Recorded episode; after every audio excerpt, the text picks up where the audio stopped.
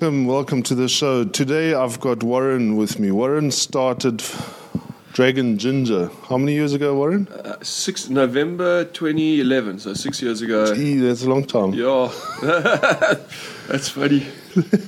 That is a long time. That is a long time ago. I remember when we met, you were in your in your vest outside uh, Woodstock Distillery offloading bottles. Yes, Can you yes, remember yeah. that? Yeah, I In shared your a- baggies. Yeah, we shared um, a, a spot there in, in Woodstock. Me and Woodstock Distillery, Simon. Okay. Uh, 33 square meters, and I had 16 of them. That's yeah. That was our first outlet. And I wonder how many years that when when I first b- must have About been 2013, 2014. Four years ago, yeah, Okay. And Yeah. I remember you made me drink Simon's chocolate liqueur, and it was the best liqueur I ever tasted in my yeah, life. yeah. no. Was it, was it real? I mean, it yeah, yeah, tasted real like chocolate. Real, I mean, the alcohol in there was the purest alcohol you get. He wasn't making a lot of it, so you could uh, spend some good time getting Okay. it right. Actually, you know what? Uh, yeah, I know. I, I don't know if I'm allowed to say this, but his mother used to make it. Ah. He used to make the alcohol, and then his mother used. yeah, that, and but he stopped making it. I don't think he makes chocolate liqueur anymore. I'm sure he doesn't. He sells too much gin. Yeah, he just does the gin. Yeah, Um, yeah. so w- you started. You're, you're a Cape Town boy. You said That's it. Yeah, born and bred on, on the Yeah. surf. uh, a bit No. cold for me, but uh, yeah, Good cold. okay, No, yeah, hundred percent Cape Townian. okay. And then you did the Stellenbosch varsity thing, eh? Yeah, I did uh, mechanical engineering at Stellenbosch and then accounting at UCT. Oh, Yeah, how long does that take? yeah, that's a good question. Jeez, that uh, that's how long is a piece of string? Um, if you want the, the yeah, the shortest possible option is four years plus plus uh, one year plus another year um, to do all of that. I did it. I think I've got the record. I did it. I got. Um, I did my first two years at Stellenbosch. Then I got kicked out for academic underachievement, Oh, um, which is yeah another word for partying too hard. yeah. And then I went to tech and I got uh, let back in for academic rehabilitation. Mm-hmm. Then I got ba- went back to Stellenbosch and I did my third year there and I got kicked out for academic underachievement. Then I went back to Tech and I got uh, did a year there and I got accepted back to Stellenbosch for academic rehabilitation.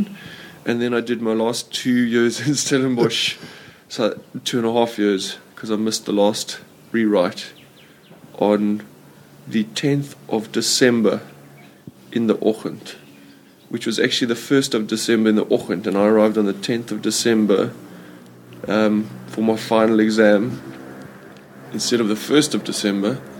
And so I got another six months there. So I managed to, to add on another year, another half a year. So it was seven and a half years.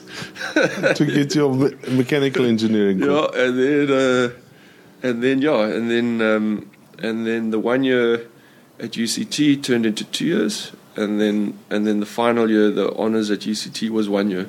And that was a BCom. Yeah, the accounts. BComp, BCompt and then BCompt honours. Yeah. And you can do that in oh, two- no, no, I did that. Yeah, I did that at UCT, and then I went to to um, UNISA. Yeah. Okay. So there's and and I did the um, the board course at Wits.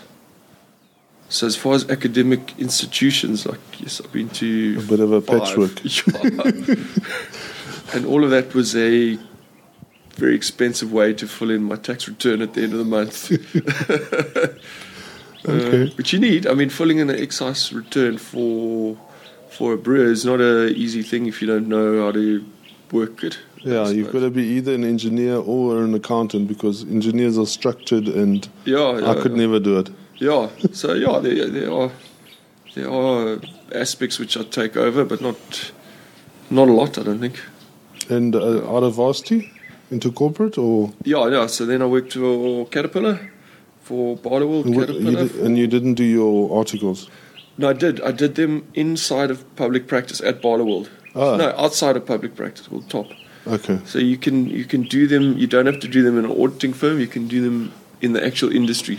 And then the auditors don't really see you as an accountant. They think you're like a second degree accountant Uh, or not. uh, I don't care. you know, I really don't care. Uh, I think the industry is probably heading towards actually training outside of public practice Yeah. because uh, They're being abused, aren't they? Yeah, yeah. In inside of public practice, they definitely get a bit a hard time. Yeah. But outside of public practice, you get a lot more rounded grasp of of the various fields of accounting. You know, inside of public practice, it's one hundred percent auditing, Yeah. uh, whereas outside you you you get a lot more management, accounting, tax, a little bit of auditing. Um, yeah, so it's it's I think it's a more rounded way, and I think the industry I haven't really kept up to date on where the industry is heading, but I, I would say that that that when Top started, I, I think it, it was heading down the right path. So I would assume it's it's carrying on that path with, with a little bit less, or hopefully a- you know maybe fifty percent emphasis on auditing and f- and the rest on tax and and management accounting, normal accounting. Yeah. My brother's a Deloitte's graduate, CA, whatever. Okay. And I think the first thing, the only reason he went there was to get out.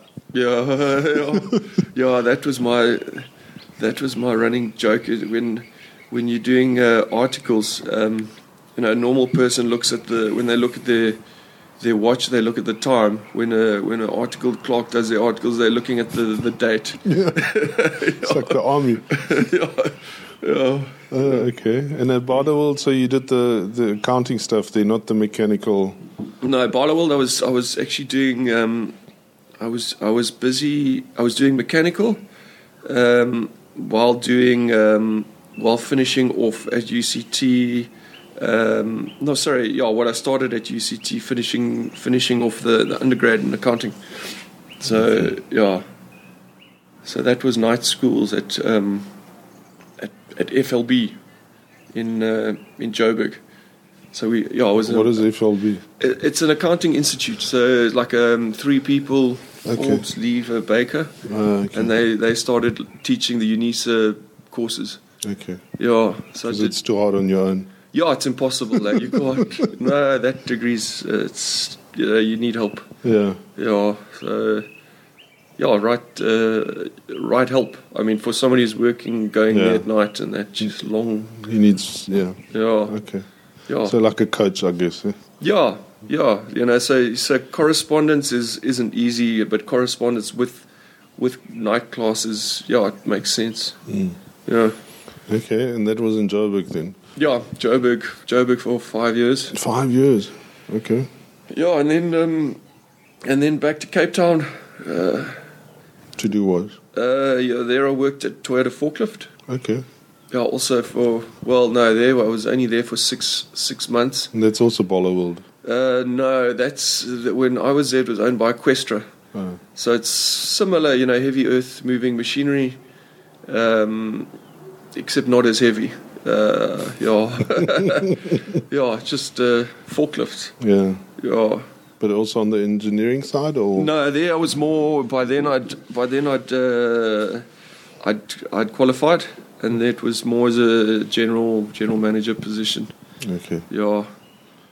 And then And then, um, yeah, that didn't last for very long. Um, I, um yeah, that's when I sort of started realizing the corporate world wasn't for me. Uh, and then I went to to Mozambique, and I worked as a like a financial controller on a on a building site for for on an island. Um, yeah, no, that sounds interesting. yeah, well, it's it's a lot more fun if you're the billionaire. Uh, If you're stuck on the If mainland, it's your island. yeah, yeah, exactly. So it's not actually fun at all because you don't. If you're working in paradise and, and being on holiday or owning Yeah. paradise is two completely different Yeah. things. So, so I was up on the mainland, up in northern Mozambique for for a year and a half Wow. uh, as a financial controller. Um, And what were they building? Hotels or yeah, they're factories? building a development on an island. Yeah, really, really high end stuff. And he was the billionaire. Um, ah, what is his name? Uh, Pullman Henry, Henry Pullman Pittman, Henry Pittman. There we go. From from uh, African Century. Yeah, that was the name of the company. Okay. Uh, Cape Town guys. No, no, uh, English guy. So, so Henry Pittman, uh, his great great whatever grandfather started the Pittman secretarial course. I hadn't heard of it, but a lot of people have. and- Obviously, a lot of secretaries here. do um, yeah, that one. it's- yeah, a lot of secretaries have definitely been through that course. So that's that's. I think that's well. That's how his family made the money, and I think he made more. Okay. Yeah, um, selling other stuff, but not not developing islands. That's for sure.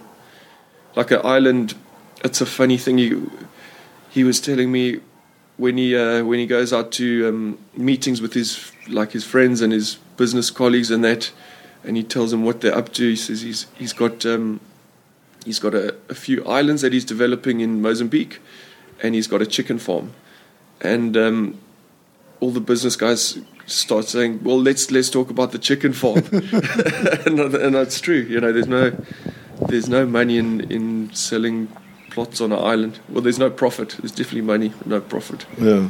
Oh. This is a bit like a brewery then. Yeah, yeah, yeah, I've- yeah. I've seen the numbers. Yeah, the bigger, the, yeah, just bigger numbers and and same zero margins or negative margins. Really? Yeah, there's no money. I mean, you to make an island like that successful, you you need 50 plots, and you need 50 people to spend two million dollars on a plot, and it's yeah, it's difficult to get 50 billionaires Yeah. to yeah, maybe when it takes off, then To get onto one island. yeah, yeah, yeah, they all want to yeah, yeah, They're yeah, used to telling other people what to do and yeah. It's uh, very difficult to sell high high end plots. uh, And then the, the body corporate is more like a like a um, government because you own the whole island. Yeah, yeah, that's Okay. interesting. Oh, I had a glimpse of serious money there. Oh, And is that thing the project did it ever take off?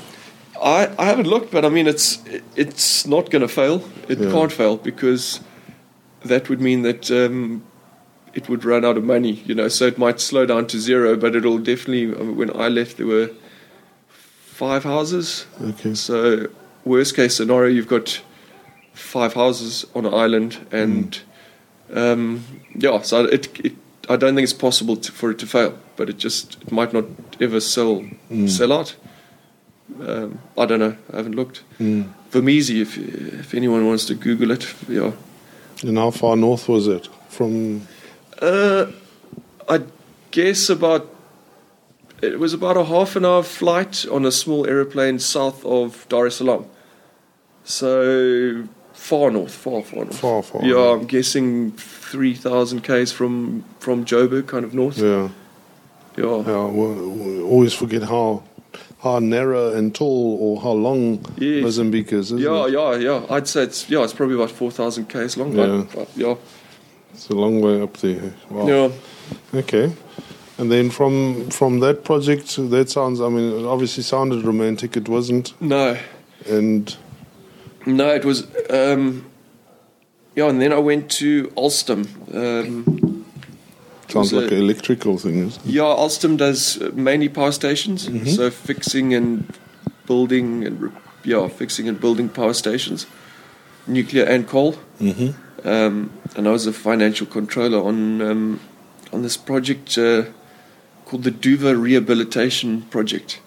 So there, they had. Um, and yeah, I'm not uh, I'm not going to get fired for saying this. no, but some idiot at Eskom blew up the uh, they they um, they had this turbine. Now, when when I say turbine, you'll only believe it if you see it. Like it's a turbine. It must be 50 meters long. Yeah, like if No. you think a car turbo is like you hold in your Yeah. hand, a Duva turbine is that, except 50 meters long. And they um, they Half a were rugby test- field. yeah, yeah, and they've got six of those at Duva Power Station. It's a coal power, power plant. We're in, in Pumalanga. Yeah. And they had six of those, and they were testing them. They were testing the the override, the safety override. So, so what happened is when when that turbine spins too fast, um, then then some safety mechanism kicks in, and um, and slows it down. And then for their testing, they they took the override off, And I'm not sure on the exact details, but somebody went to lunch or everybody went to lunch. and this literally this whole turbine blew up. Was it owned by Eskom? Yeah, yeah, yeah. I think, course. Uh, yeah, I think all all all uh, power generation plants are owned by Eskom. Um, I think. I don't Yeah. know. Um, yeah, and so that was my job for the next year and a half or two years is is To fix it. yeah, well, keeping control of the money while yeah, Yeah. keeping tabs on the cash. uh, not not not in charge of it, but I was like the mm, I was one of the on the finance team to to look at the numbers to get to to rehabilitate that that turbine. Okay, so Yeah. so you uh, mechanical guy, hands-on guy, but you can also control, which sounds like quite a good Yeah, good uh, Yeah. skill set to have if you're starting your own business. yeah, um, definitely for cash flow forecasting. I mean, it it helps for using an Excel spreadsheet. Definitely, yeah. Um, there are easier and shorter ways. I mean, I I started uh, my own business full time at uh, about five years, four years ago, let's say. Mm-hmm. So I'm I'm now forty, so thirty six. You know, had I, So you started your business part time, yeah, for sure, yeah, for Okay. sure. There's no other way. I Yeah. mean, unless you got funding. and Um, where did you work then? I was uh, I was at Alstom. Yeah. Okay, but not. I'm in also Pul- allowed to say that now that I've left Alstom.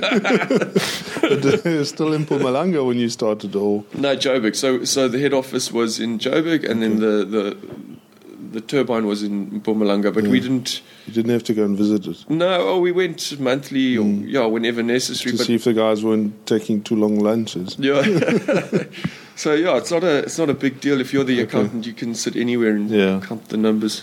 Okay, Yeah, so you you were based in Joburg still, and then you started your own thing. yes. In, so you said then- in 2011. Yeah, well, 2011 we we yeah we sold our first our first bottle of Dragon um, at the at the Melkbos um, market. Which is a long way from Joburg. Yeah, well, I was I was commuting at that stage, so my family was in Cape Town Okay. and I was in Joburg. So so yeah, so we sold there. Well, and then and then that's uh, about that time. Actually, no, about yeah, that the first bottle was was sold in 2011, and then in Joburg we started selling maybe in 2013, Okay. 2012, somewhere there.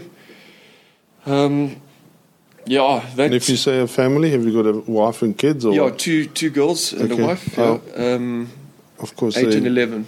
they're the ones that do ballet with your, with uh, what's his name, um, the tours guy. The tours guy. Don't know. No worries. Okay. Um, okay, so did your wife help you with uh, starting it up? Yes, or was it- definitely. Okay. Uh, she was, uh, yeah, she definitely. uh, I, I would almost say I helped her.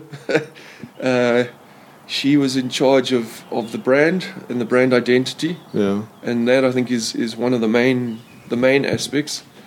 Um, and um, and then also the, the recipe development Hmm. because she's got a very good sense of, of what tastes right. Okay.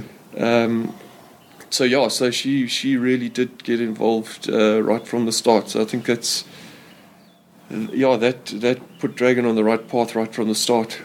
Okay. Yeah, And you could fund it and, and put your give your input from from your long distance job in yeah. Joburg. Okay. So every every two weeks I came home for a weekend. Um, yeah, not easy, but um, yeah, it worked. And what was the landscape in twen- 2011? in 20, 2011, Croft was just beginning. I Yeah. mean, there was Jack Black. Okay, they'd been around for about three or four years, Yeah. maybe, maybe more even. Mitchell's had been around forever, but they, I don't, I think they were way before their time. Mm. Um, Was it sort of when the biscuit mill started taking yeah, off? yeah, and all- Biscuit all- Mill was all just those- starting. Yeah. Um, Boston was around. Mm. Um, I don't know who else. uh, Darling might have started at similar times. Darling, Darling was definitely either s- yeah. Darling started before us Okay. by about I would say a year or two, but they they were contract brewing. You know, Yeah. Darling only really Boston, got going yesterday. yeah, yeah, I don't want to say it, but So I had, uh, I had Kevin here the other day, and he went. We, we Yeah. went through all the steps, and unfortunately, Yeah. that podcast uh, wasn't recorded properly. So okay, yeah. yeah, and yeah, no, they- Darling's the youngest craft brewery in South Africa. That's Yeah. funny. okay. So out of Melkbos, and Yeah. you, you still live in Melkbos. Uh, yeah, yeah, I still live there. The factory's moved from from uh, Salt Circle in Woodstock to. We actually started in Atlantis, and then we moved to Salt Circle. When I say we, I mean um, uh, Dragon and Woodstock Gin. We were sharing sharing expenses, and then uh, and then o- we went to Woodstock Gin, and that's when Woodstock went to their own premises next to the entrance to the biscuit mill and we moved to a more industrial property in in Killarney Gardens, um, and then after that we moved to Durbanville Hills, not Durbanville Hills, um, Atlas Gardens in Durbanville, Okay. just next door to Durbanville Hills Wine Estate. And the one I was referring to earlier was Jochen from Absolute Tours. Yes, okay, of course, yeah, yeah, yeah, yeah. That's it. And uh, yeah, that's Yeah. why I know that you've got daughters because they, Oh, they do- dance together, They yes. dance together. Yeah, no. Okay. Yeah. Okay. So and and I mean, I tracked you down when I was writing my beer book, and uh, the whole idea was obviously to get people to visit the different breweries, and it was fine when you were in the biscuit mill. I mean, in in Woodstock. Yeah. But when you started moving out and getting Yeah. more industrial, you don't have a tap room or something that, where people can visit it. But yeah, so Yeah. it's not on the on the sort Yeah. of the ale trail anymore. But it's it's you've got a factory and or or a plant, and Yeah. that's where things happen. yeah, the, you need you need space and money. You know, it depends on your. Well, yeah, maybe you don't need money to have a tasting room because if you do it right, you the tasting room could be your main source of revenue in the early stages. So, so yeah, there's we we've always wanted a tasting room. Uh, right now, there's no space. Um, we'll get there. I think that's that's the next goal is to move into a, a property that we own, um, possibly a little bit more rural, Hmm. um, with a tasting room. Okay. But uh, our lease expires in a year and a half, so so we're looking. So the, uh, more of an experience where you can, people can become part of the brand. Yeah, like experience on- like Rebic West or maybe yeah somewhere rural. okay, Yeah. okay. And uh, when did you? w- When were you able to take this on full time?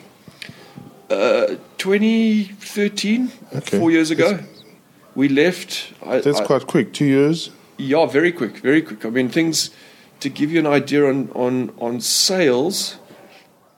Uh, in 2013, we were on on a thousand a thousand liters. December 2013, we were on a thousand liters. December 2014, we were on 10,000 liters. And how many liters do you need to pay your own salary? Yeah, or- about or your 10,000. family? Okay. ten thousand was sort of our break even, and when when I went full time, we were on a thousand. That's in December, so a thousand liters in December, and that's when when I went full time. So it was a quite a big financial risk, you know, getting getting from a thousand to to no no it wasn't ten thousand wasn't the break even it was it was five thousand. Okay. So so we were on a th- it was actually a thousand five hundred. Sorry, I'm Yeah. yeah. It was a thousand five hundred what we were on in in in that December when I when I went full time, and by the next December it was it was ten thousand, although we needed five thousand. Okay. So it was a risk, but. Um, yeah, it was it was uh, definitely paid off. I think Yeah. when you're full time, it things happen. Okay, and tell us a little bit a- about the brands. Uh, the listeners might not know the brand, Oh. so it's Dragon Ginger. And yeah, that's it's uh, Dragon alcoholic Fiery- ginger beer. That's Dra- it. Dragon Fiery Ginger Beer. That's it, What is yeah. the brand name? Uh, well, that's it. Dragon Fiery Ginger Beer. Okay, and the company is called Dragon Ginger. Yeah, Dragon Ginger. Okay, We had to drop the, the word beer because it's um, it's not a beer, although it's it's yeah for um, f- and that's uh, the Department of Agriculture and Forest Fisheries and Forestry being absolutely ridiculous. yeah, Um, everybody knows it's a ginger beer, but you can't call it a ginger beer because Okay. if you say ginger beer, then it's it, the Department of Agriculture, Fisheries and Forestry says but then it's a beer, and why doesn't it have malt in? And um, you know, so so actually, if if DAF had anything to do with it, you can't call Stony ginger beer a ginger beer. You have to call it a ginger soft drink. Mm. So it's it's called Dragon Ginger, but it's actually Dragon Ginger beer Mm. um, because it's made with ginger, sugar, water, yeast, uh, and and that's how you make ginger beer. Just say it again. Ginger water. Ginger, water, sugar, yeast. Okay. Uh, No, Oh, so it's Reinheitsgebot, four ingredients. right, I was gonna laugh. so, so in Germany, if- I mean, you would certainly not be allowed to call it a beer. Uh, no, no, Germans wouldn't wouldn't uh, classify that. That's for sure. And then, and the German have got a very unfortunate name for ginger. It's called ingwer. Yeah, Ingever. Yeah, so uh, which sounds like a Zulu word for a crocodile or something. Oh, okay. Oh, yeah. Okay. yeah. So you export. Sorry, I'm going to jump to Yeah, to, yeah. to you. You've just been on a wonderful trip of Europe and Scandinavia, and you say That's things, uh, it, yeah. very exciting stuff there. Yeah. But you also ended up in Berlin. What do the What do the Germans say about your ginger beer? Yeah, they really liked it. I think Berlin is the, the place where anything new or different or completely outrageous goes. So, so yeah, the just the fact that they hadn't tried it was was really nice. You know, Okay. the- So there's no ginger brewers. no, there's Ginger Joe a li- and and um, I didn't see Krabby's. There was a bit of Ginger Joe, but it's it's not big in Germany. You know, and the- it's really nice that, that you go into a place and the and a lot of the craft drinkers haven't haven't even tried Ginger Joe, and the ones that have, so oh no, it was too sweet and I didn't like it. So Okay. so the market in Germany is very receptive for for Dragon. Because I think they like ginger. Yeah, the, the Scandinavian and, and Germanic countries, yeah, they, they definitely do. And they've got, they don't like sweet, which is, is different to uh, a lot of us. the other countries, Mm. like like the UK. I think they prefer a sweeter Okay. drink, uh, like Krabby's. Uh, So it, it works well. The taste profile in, in Sweden and, and Denmark and Norway and Germany, from our experience, it works well. Okay. Yeah. Right. And um, when you started, um, you you worked out of that little thing. You, you immediately teamed up with distributors because you're not a salesman. Yeah, uh, yeah. That's the, the. There's two ways of doing it. The one is is to do it yourself, um, and stay relatively small, or or you go for footprint and um, and and and and lose your margins but go big. Yeah, and you always had lots of distributors, if I'm not mistaken. Yeah, when we started, they were very easy. Um, uh, Dylan from Taproom, he'd he just left Mitchell's, um, so back then it wasn't it wasn't a problem uh, getting getting into to Taproom. Uh, I think they nowadays they are a lot more fussy, and you've got to you've got to show that you you can build a brand or you Mm. have the money to build a brand. I think that's it. Before any of the distributors will Will will, take consider it, you, so yeah. it's it's a lot different now. Like CLM, I mean they're they're cutting brands. They're not they're not taking on Yeah. brands. So That's craft liquor merchants. yeah, yeah, yeah. So so back then it was very easy. Ac- Actually, Dylan came to me. that's Okay. funny. yeah, that I- was that's yeah, nice. I, yeah. I don't think A bit like the gin now, when uh, everybody wants a new gin. Uh, Yeah. But next week, the gins will have to start selling again and Yeah. not just supplying the Yes. orders. Yeah, yeah. Then then the next big thing comes on, and then you start off being popular, and then next, yeah. Hmm. So Okay, so the, then so taproom had just started CLM craft liquor merchants in Joburg. yeah, Taproom had just Dylan. left Mitchell's, Yeah, and and they they they needed brands to sell. and they were looking for brands. Yeah. Yeah. So Okay, so that was a lucky break. yeah, they tried us. Uh, I forget the name. On top of Call It Drive, a very good craft bar, and we just got in on tap. Um, ah, the name, uh, the Griffin. There we go. okay, So we that was our first customer, and then Dylan tried it at the Griffin. Um, our first customer in, in Joburg was was um, actually it was Katie's Palace Bar. Uh, well, on the same day we listed Katie's Palace Bar, and then um, and then the Griffin, and then Dylan tried it at the Griffin, and then we had a, a coffee in uh, Woodmead, and then yeah, he signed us up. okay. Yeah. And but you were also at, at, with Jason at Craft Liquor Merchants. No, not? we started uh, we started with bottles and taps at at um, at the tap room. Okay.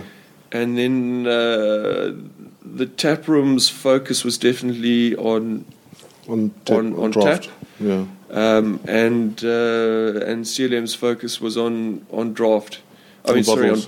bottles. So Mm. so down the line we Okay. we split the two. Um, we were lucky, I think, because I, I, I think nowadays uh, Dylan and Jason won't won't split anything. You No. know, it's it's complete exclusivity or nothing. Yeah. but I think because we were there from very early on, uh, yeah, with some begging and negotiating, and I think it's worked out well. You know, that I think I think Taproom is very strong on taps, and that's what they do. Yeah. You know, so so I think it's worked well for for Dragon. And in Cape Town, did you also have a distributor or do your own thing? Uh, Cape Town. Taproom, uh, yeah, Taproom didn't come to Cape Town till much later. Yeah. So we used. Last um, year, I think, was it? Sorry? They only went last year or the yeah, year before? Mm, Yeah, yeah. Only uh, maybe two years ago. Uh, so we we were using on tap. We were supplying direct and using CLM, um, but we really didn't have a tap presence in Cape Town. Oh, really? Yeah, yeah. And then bottles, bottles. We were using CLM. Okay. Yeah, yeah. And you, obviously, I mean, you were riding on the on the back of the, the whole craft revolution or the craft beer revolution in that day. But Yeah. you, I mean, you positioned yourself as, I guess, as not being a craft beer, but a ginger beer.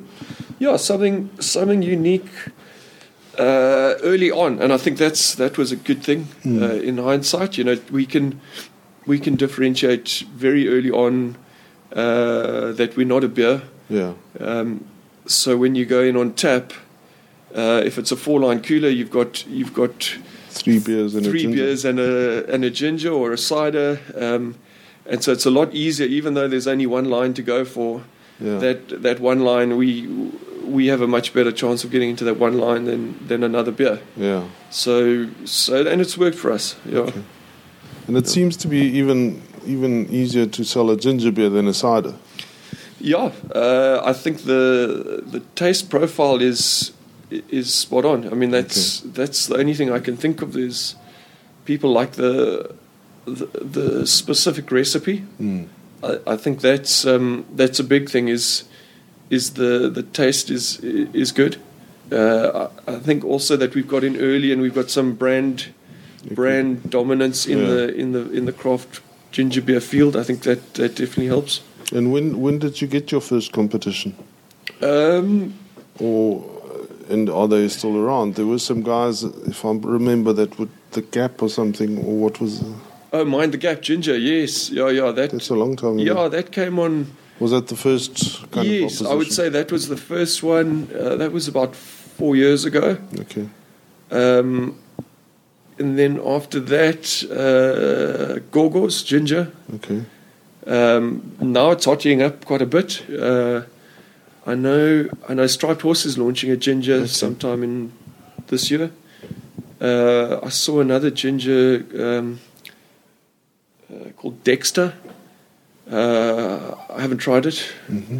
Uh, um, So it's been I mean you've Yeah. you've had quite a nice ride then because Yeah, yeah. people have focused everybody's launched beer brands yeah, and yeah.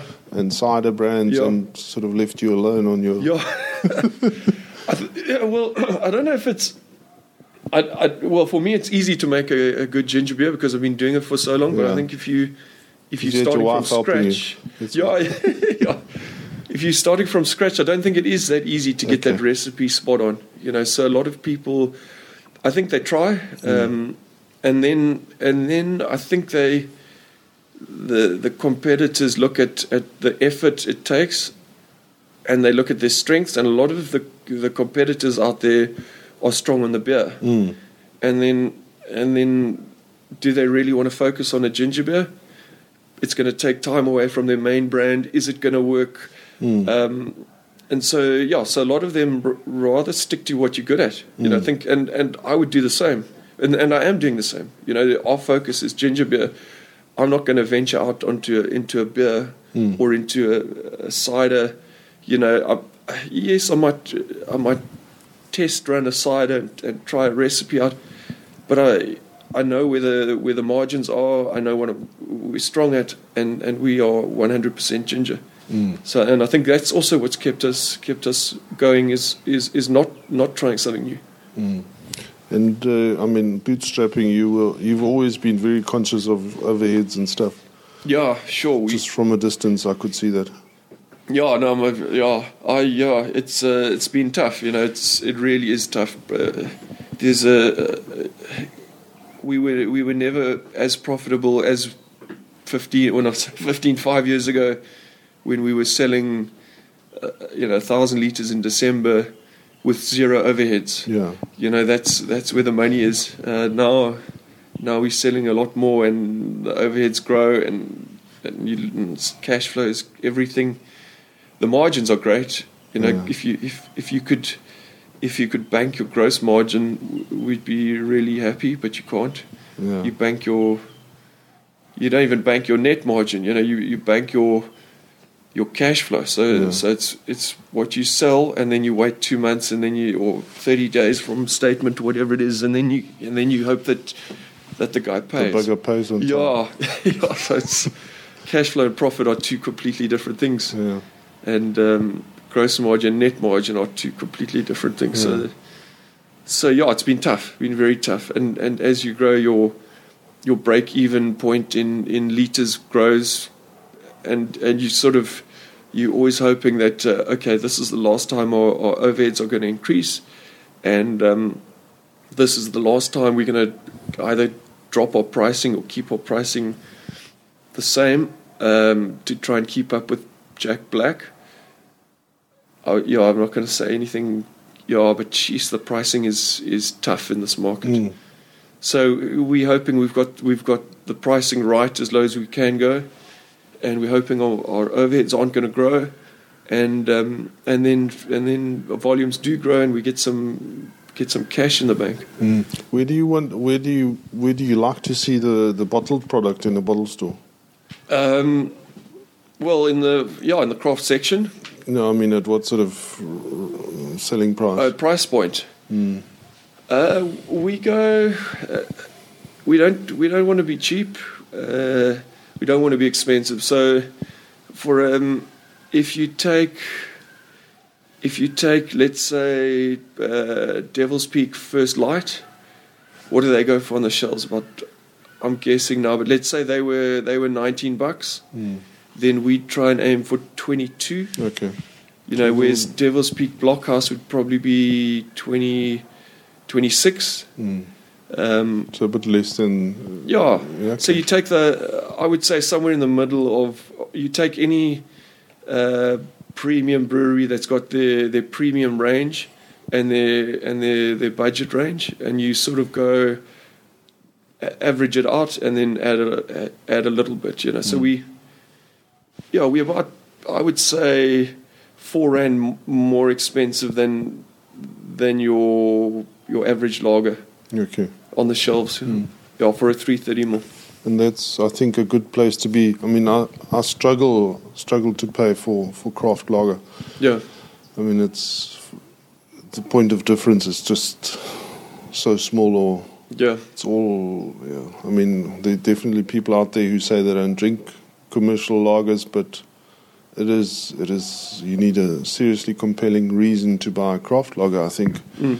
when uh, there's there's good commercial lagers on the market. yeah. I think I think craft is is, is known for its its experimental Mm. or, or new new Yeah. stuff. I think that's that's where the, the good stuff is. You know, Yeah. the, the IPAs. You just don't get that in commercial lager. Yeah, and even even even something simple like a vice beer. I mean, the the Mm. commercial vice beers haven't succeeded, Yeah, and I think that's where opportunities are. But yeah, or in, in other ales. Yeah. Okay, so you've managed to get your little pocket of uh, your little niche, and uh, s- you're sticking to it. Um, and but you've you've how, how big is the is the bottle market for you? Uh, in in South Africa, in ginger beer, I I would say there's room for another. In in the current in the affluent market, we could probably grow our our product by another 40% in the next three years. Uh, it's yeah, it's not it's not huge. Is it mainly draft? Oh, sorry, are you talking bottles versus taps? Yeah. Oh, I see what you mean. Sorry, I, I was thinking overall in in in taps. Um, yeah, funnily enough, we are we're quite small in taps. Oh, really? Um, we twenty five percent of our sales are taps, Okay. seventy five percent bottles. I think that's a good place to be Um, yeah, because you, yeah, the money's in the in the in the offcon. yeah. The the brand building's in the oncon. The money's in the But the offcon. brand, I mean, for people to pick a brand off the shelf is Yeah. is a is a big it's yeah, a big task. I Yeah, mean, if you're yeah. getting that right, Yeah. it's much easier to swing somebody in the pub. Yeah, um, yeah. Bottles bottles in a pub is, is a difficult sale because they the bottles aren't visible. Mm. Yeah, Whereas taps in a pub, you know, everybody walks in or spots on tap. yeah. Mm. So you can sell. Yeah, once you, once you're in on tap in a pub, then you can sell a lot. But um, it's yeah, bottles bottle on on con bottle sales are, are, are very difficult Mm. to push. And how have you seen the the bottle stores change in the last five years? I mean, can you see? Yeah, listings are a lot tougher. I Yeah. mean, bottle store owners are, are getting tired of dealing with off stock. They're getting tired of listing new products. And have you got problem with off stock? Uh, no, no, we Oh. don't. So we don't. Our product doesn't have gluten in. So Okay. so we've got a lot longer shelf life. We've Okay. got twelve months. Uh, we also filter our product, which which extends the shelf life. Whereas if you if you're filtering a beer, there's a risk that you're going to be taking out, out The the flavor. flavour. Yeah. Mm. So so we're lucky. You know the the nature of the product is a lot Mm. more s- easy to to get shelf life. So we don't generally have the same issues of Mm. off stock. Yeah, which is great. But uh, do you find that bottle stores know your brand? I mean, you don't walk into a reasonably upmarket bottle store and they've never heard of you. Uh, it depends on the bottle store. You know, we we stick to the ones the the category one bottle stores. Mm. So so the ones that that do sell craft generally know about us. Um, we we can grow, but it's not. Yeah, we've got a we've got a good footprint in South Africa. okay. I would say so. So there's probably another maybe another forty percent growth in in in the actual off trade um, footprint uh, if we start looking around. But we've we've definitely got to to all the the, the, the key regions: Joburg, Cape Town, uh, Durban, maybe the the Garden Route. Um, so we, we are there. We've got a presence in, in a lot of the, the, the high end retail. Hmm. Um, yeah, so so we yeah we've we've definitely got that covered, um, but but also without without resting on our laurels. You know, there's still there's still room to grow. There's definitely room to to grow in in pushing volume sales per outlet. I think that's that's the next big thing. You know, once you've got the coverage, is is to make sure your your merchandising's right. So you go from one case to ten or Yeah. five or something. Yeah, yeah, Okay. driving sales. Yeah. you know. Okay. And uh, just launching your brand, what do you think the biggest lesson was that you learned? Or can you? Um, initially, phew, I I would say um, getting the brand out there. So that the the big thing for me is is markets. Uh, every weekend, doing your own market. Okay. Um, if you've got funding, then I would say do it yourself. Even if you can pay someone else to do it, you know, there's no better brand building than Yeah. than handing over the product to a customer and talking about it. So uh, I think that's the biggest thing is is doing as many markets, as many tastings outside a bottle store. Yourself. Yeah, Yeah. yeah. Cash flow, sure. That's that's always your Biggest challenge. yeah. Um, And you've you've tried to raise some funding. Have you got equity partners? no, no. We've tried, uh, we've tried and tried and tried. So I. Uh, Is I that don't know. because you're an accountant or? yeah, Because that's, it's- that- that's exactly it's uh, a- right. It's because when I do a valuation, I do it in Excel, and it comes out to, I'm, I'm, you know, and I keep, I say to people, I'm an Excel billionaire, um, which uh, is not an actual billionaire. It's an Excel billionaire, yeah. and I think that's the problem. Is when you do your own valuation, Yeah. it's um, it's a lot higher than any investor's valuation. and investors only want to get involved when when they can see actual profits and not future profits. Yeah. So, so it's tough. You know, you can, and and I've seen people do it where where they they basically give away half their company Yeah. um, even though if you had done a valuation, it would have been worth maybe a lot more. And it's worked very well for them. Yeah. I mean, if you take um, if you take Jason from from CLM, and Mm. he did it, and sheesh, it's, it's worked well for him. Okay. You know, so so yeah, it- and it, it, more of a personal thing. You, it's very difficult to just undervalue or, or Mm. correctly value your company and and and give away half. And so I just haven't. Yeah, maybe it's an emotional thing. I haven't Yeah. been able to do it. Whe- Whereas other people that I've interviewed uh, have done it Mm. out the our starting blocks. I Yeah. mean, like uh, Durban Poison City Yeah, and, and yeah. Red Rock Brewing Company. Yeah. I mean, those guys have managed. They're obviously good at raising f- money rather than. Uh, I nearly said building businesses, but I mean, fairly early on, they've managed Yeah. to attract investors. Yeah, And uh, I guess it's a different model altogether when you always, from the start, you know you're not going to own the business yourself. yeah. And it, it can work, and it, it often does work better if Yeah. you do it like that. You know, rather have a small piece of a big pie than Yeah.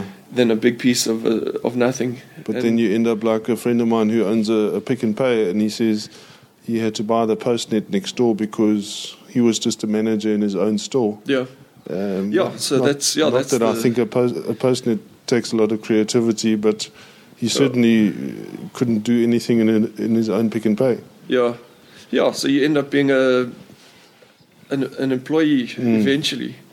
Um, yeah, and that's also one of the benefits is we we don't have shareholders, or, or I don't have shareholders, um, and you can move a lot faster. Yeah, you can make decisions a lot quicker. You know, it's just me, basically me and Marco, the sales director, who who, who run the the operational decision making side, and decisions can happen on a Skype call. Whereas with shareholders, and I've seen it when dealing with with bigger companies, it's it's always a question of let me get back to you. yeah, I have to discuss this, and yeah, if it if the business is is efficient enough, it's not a problem. But often it Yeah. slows things down.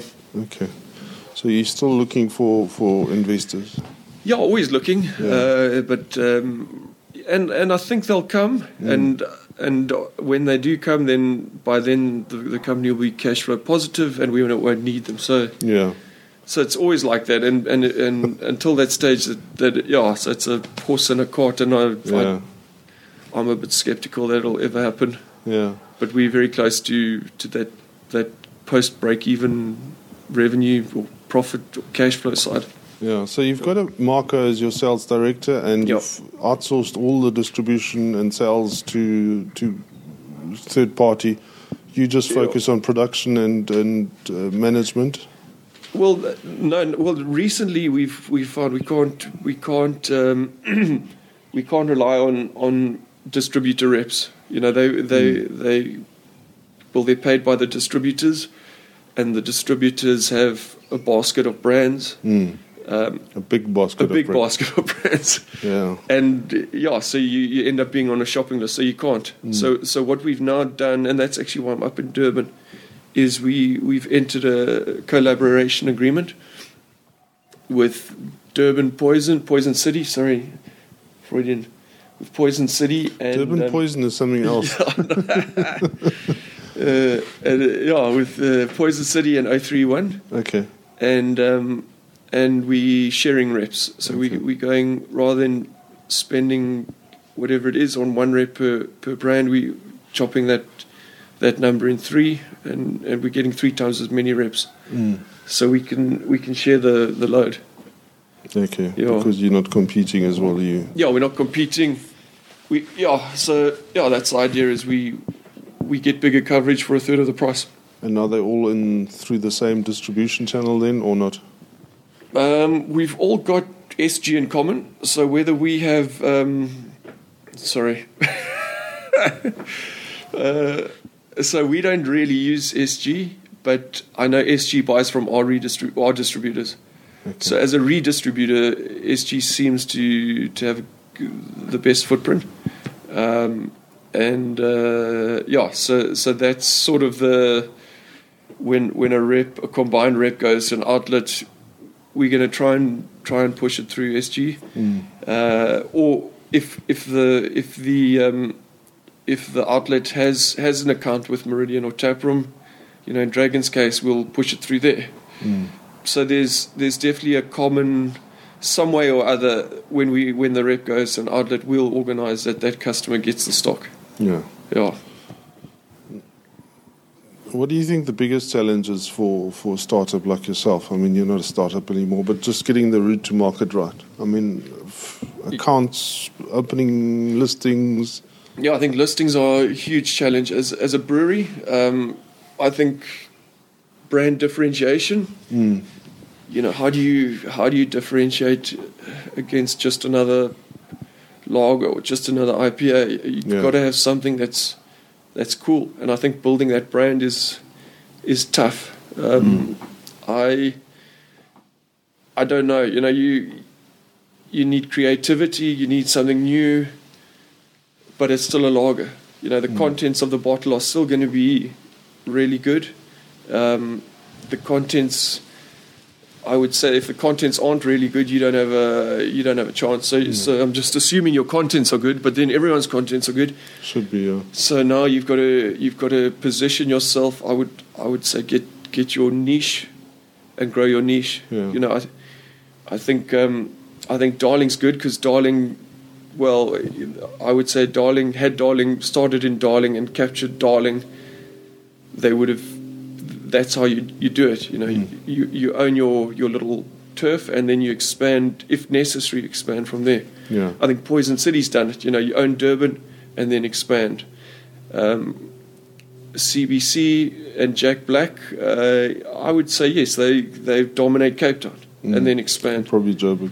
Uh, you- well, now they dominate everywhere. So, Yeah. but uh, yeah, when you start out, you know, you would definitely. I, I, I'm open to correction, but I think Jack Black in Cape Town, they rolled out in Cape Town, dominated Cape Town, then moved to Joburg. So, so wherever it is, find your patch, and, and the less money you have, make the smaller your patch, Yeah. and dominate that, and build a brand in a in a small patch, and then spread, um, or don't spread. You know, that, Mm. I still think the, the, the, the money is, is going small instead of going big, Yeah. uh, owning the owning the, the brew house. So I, I would say if you can if you can push half your volumes out of one one outlet where you own the, the brew pub, Yeah. you're going to do a lot better than than going thin and, and dealing with distributors and off stock and that kind of thing. Yeah. And, and I think this, this that's this message that keeps repeating itself. I always say we don't need more breweries, we need more brew pubs. Yeah, Um, Yeah. Which isn't easy because of legislation, but yeah, and red tape, but uh, I think that's kind of where the beer culture or the craft culture gets gets grown in the in the tap rooms of the, the brewers and the distillers. yeah. Okay, and you you've now ventured offshore. Is it exciting? Yeah, very or exciting. was it times. just a Yeah. tax write off to visit Uh, Europe? no, tax write offs. You got enough. tax write-offs also right tax write-offs well, yeah you know the tax part's fine but the rest uh, you know the if if the tax rate was 100% then uh, Yeah. that would be good for a tax write-off but uh, yeah the the cash flow write-offs happen at the same time as the tax write-off so so yeah not easy going going overseas but but as far as new markets definitely worth exploring and and I think it's it's going to pay off Uh, you've gone mainly Scandinavia, like you said, eh? yeah, yeah, the Scandinavian and Germanic s- countries. Um, the the growth is in South Africa. We see it tapering off quite a bit, unless unless the main market starts drinking craft. Yeah. Um, so yeah, so there's pockets of, of overseas countries which are very receptive if it's if it's the right product, which I think Dragon is. Um, so yes, I think the growth is going to come from from overseas. Uh, it's just about finding those those countries that are receptive to Dragon, um, which we yeah we uh, we figure it out. Uh, we know the UK is a bit saturated. Australia's definitely saturated. It's a ginger country, isn't it? Yeah, yeah, so it's a lot tougher market. And if you if you if you do your your homework right, you can find the the countries which are receptive and which have Okay. bigger spending power. So so hopefully we've we've found some of them. Okay. Yeah. So and that's the have next you step. have you shipped your first containers? Yeah, we shipped a, a container to Sweden and one to Germany, and there's Okay. one heading off to Denmark hopefully next month. Cash up front. Um, Sweden cash up front. Germans are very good at negotiating uh, terms, so But at least you know you're going to get your money. yeah, yeah. So so Germans uh, not, and then um, yeah, it all depends on the on the pricing and on the terms and the selling Yeah. ability of the of the distributor, how we negotiate um, various things.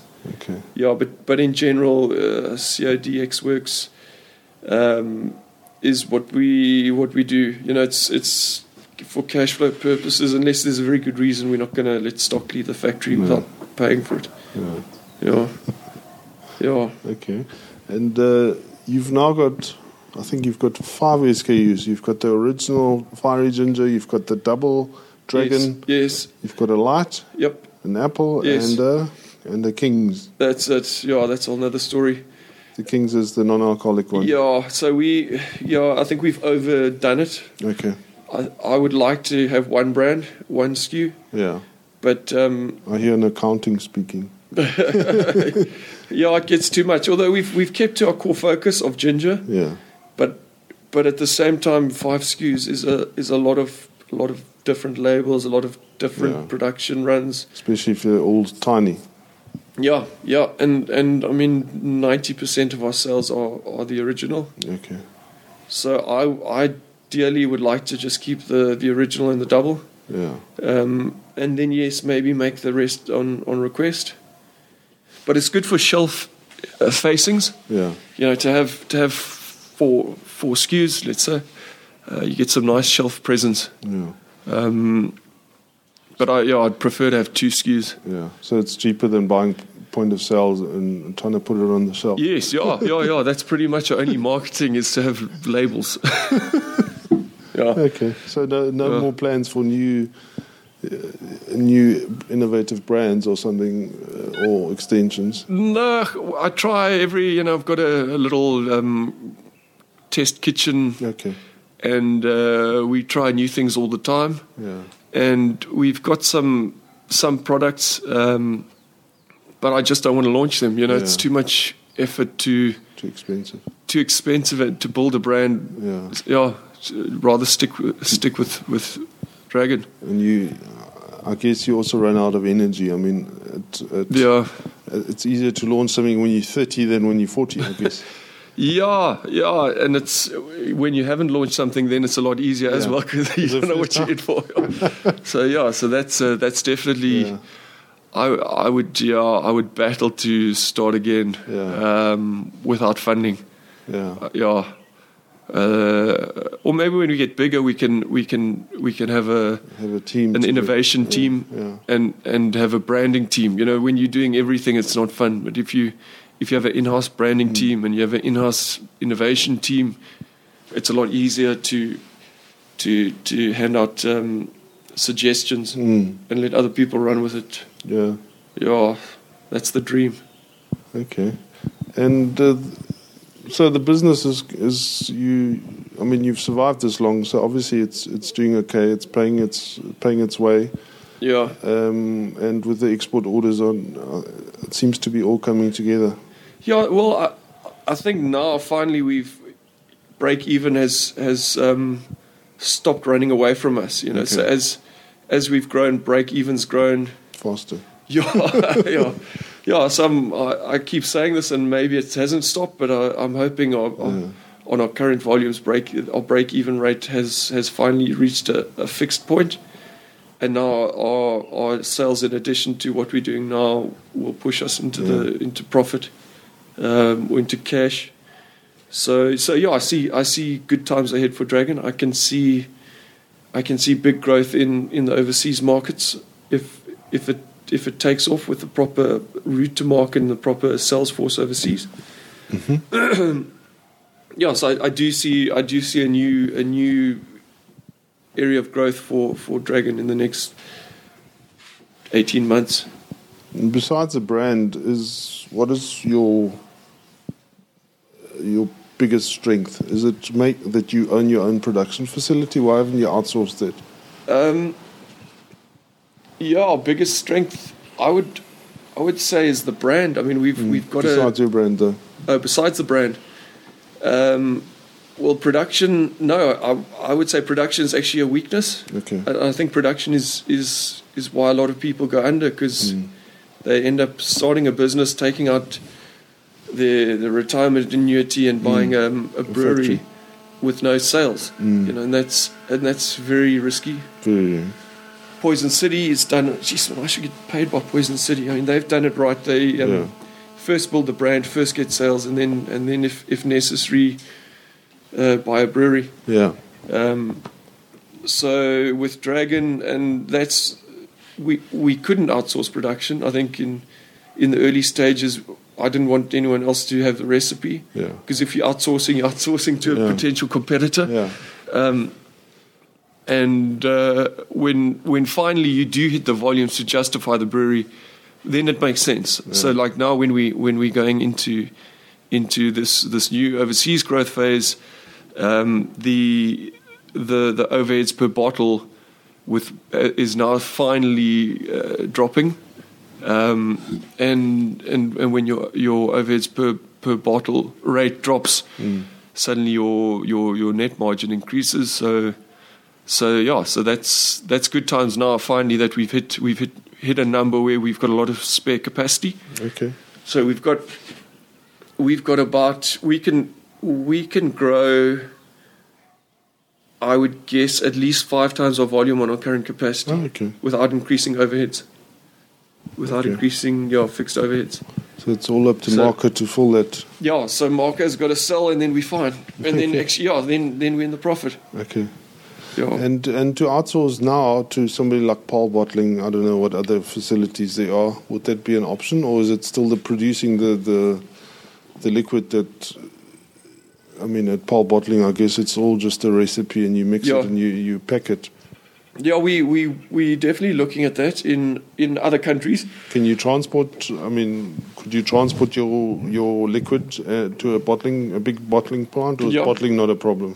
Yeah, no bottling, we can do that, and we're looking at that not locally because we've we've we've now got the equipment and we've got the facility. You've so invested in that uh, Yeah. f- fast bottling thing. yeah, yeah, so, yeah, forty-seven year old Zeiss bottling machine. Um, no, so now now suddenly uh, once we've hit of the volumes we're on. It doesn't make sense to go to pole bottling Okay. because they'll charge more per bottle than we can make it. So, Okay. so, so now it's definitely not worth using them. But for an overseas order, we might we we we we, we might consider instead of bottling here and shipping, we, we might consider producing over there when the volume's justified. Hmm. So it is an option. Okay. Yeah. Cool.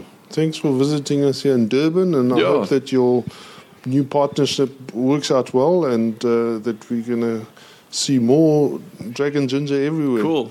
Yeah. Thanks for having me. And uh, where can people find you on? You're not a big social media guy, but uh, Yeah. Uh, no, we've got a Facebook page. Uh, Dragon Ginger. Mm-hmm. I think. my point. Uh, yeah, we've got an Instagram account, also Dragon Ginger. Um, and the trade knows where to order, where yeah, to find we, you. we You know, it's- available in pretty much all checkers, pick and pay tops, um, macro. We're still battling to get into. Uh, when I say checkers, not all checkers is, but The um, better ones. yeah, all the good ones. Yeah. no, we we in the Western Cape checkers. That's the one. Okay. Yeah, uh, one area we we're not in is is national with checkers. I wonder Um, why that is because your shelf life is pretty good.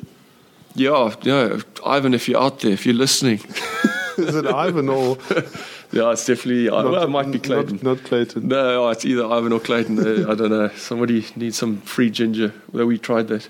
didn't work. I mean, I can just tell you from our local, I've, I, I'm, I regularly pop into the Checker stores for my own consumption, not because I don't want to support my dear Tops customers, but because people like, I mean, Checkers does discount Yeah. the, like Devil's Peak IPAs to uh, 50 bucks a six pack Yeah. because it never sells on at normal price. Yeah. Well, So they, yeah, it's- they're still struggling to get the, the craft thing going in, in the Checker stores, I think. Yeah. really. Yeah. Yeah, I don't. I don't think they're taking on a lot of brands. Um, I, I'm not sure if they're culling brands and checkers, but they. I, I think, I th- and I think, and I, I don't know, but I think that's their strategy is to is to keep their, their offering quite small, and push the brands that sell. Yeah. But it also gives you a bit of exclusivity if you're not e- everywhere. Yeah. Okay. Cool. Thank you. Yeah, pleasure. We'll see you in the trade. Yeah. Thank you. Cheers, man. Cheers.